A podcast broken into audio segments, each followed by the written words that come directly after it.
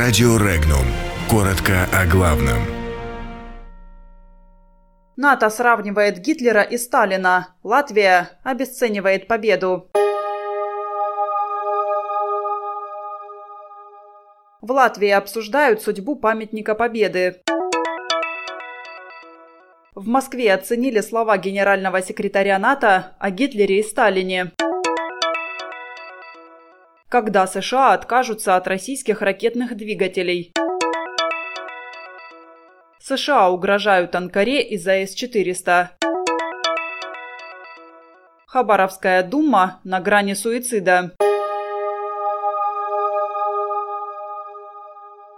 На заседании комиссии латвийского парламента по мандатам этики и заявлениям не удалось достичь единого мнения среди депутатов о судьбе памятника освободителям Риги от немецко-фашистских захватчиков. Депутаты высказывали три противоположных мнения о судьбе монумента. Так предлагается переименовать его в мемориал советской оккупации, демонтировать или сохранить, так как памятник защищается международным договором с Россией. В Норвегии, которую Красная Армия освобождала от немецко-фашистских захватчиков, испытали сильное чувство стыда от заявлений генерального секретаря НАТО Йенса Столтенберга, поставившего в один ряд Гитлера, Сталина и террористическую группировку «Исламское государство», организация, деятельность которой запрещена в России. Такое мнение высказал заместитель главы Министерства иностранных дел России Александр Грушко – Гитлера нельзя было остановить мирными протестами, Сталина нельзя было сдержать словами, а ИГИЛ, организация, деятельность которой запрещена в России, не могло быть побеждено при помощи диалога, сказал Столтенберг.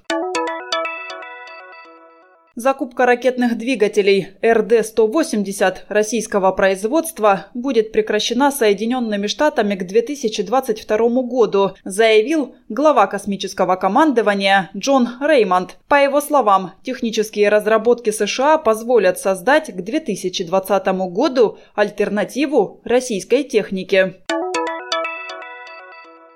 Турция должна сделать выбор между статусом члена НАТО и закупкой российских комплексов С-400, заявил вице-президент США Майк Пенс. По его мнению, контракт Анкары ставит под угрозу единство стран, членов Североатлантического альянса. Особое возмущение Пенса вызвал тот факт, что Турция продолжила реализацию контракта по С-400 даже после предложения Вашингтона поставить Турции системы «Патриот». Губернатор Хабаровского края Сергей Фургал заявил, что законодательная дума идет к политическому самоубийству. Резкое заявление главы региона вызвал нашумевший закон о нарезке избирательных округов, согласно которому увеличивается количество одномандатников 24 вместо 18 ранее. Фургал яростно протестует против закона и подумывает наложить на него вето, однако обоснованность вето еще предстоит доказать. Подробности читайте на сайте Regnum.ru.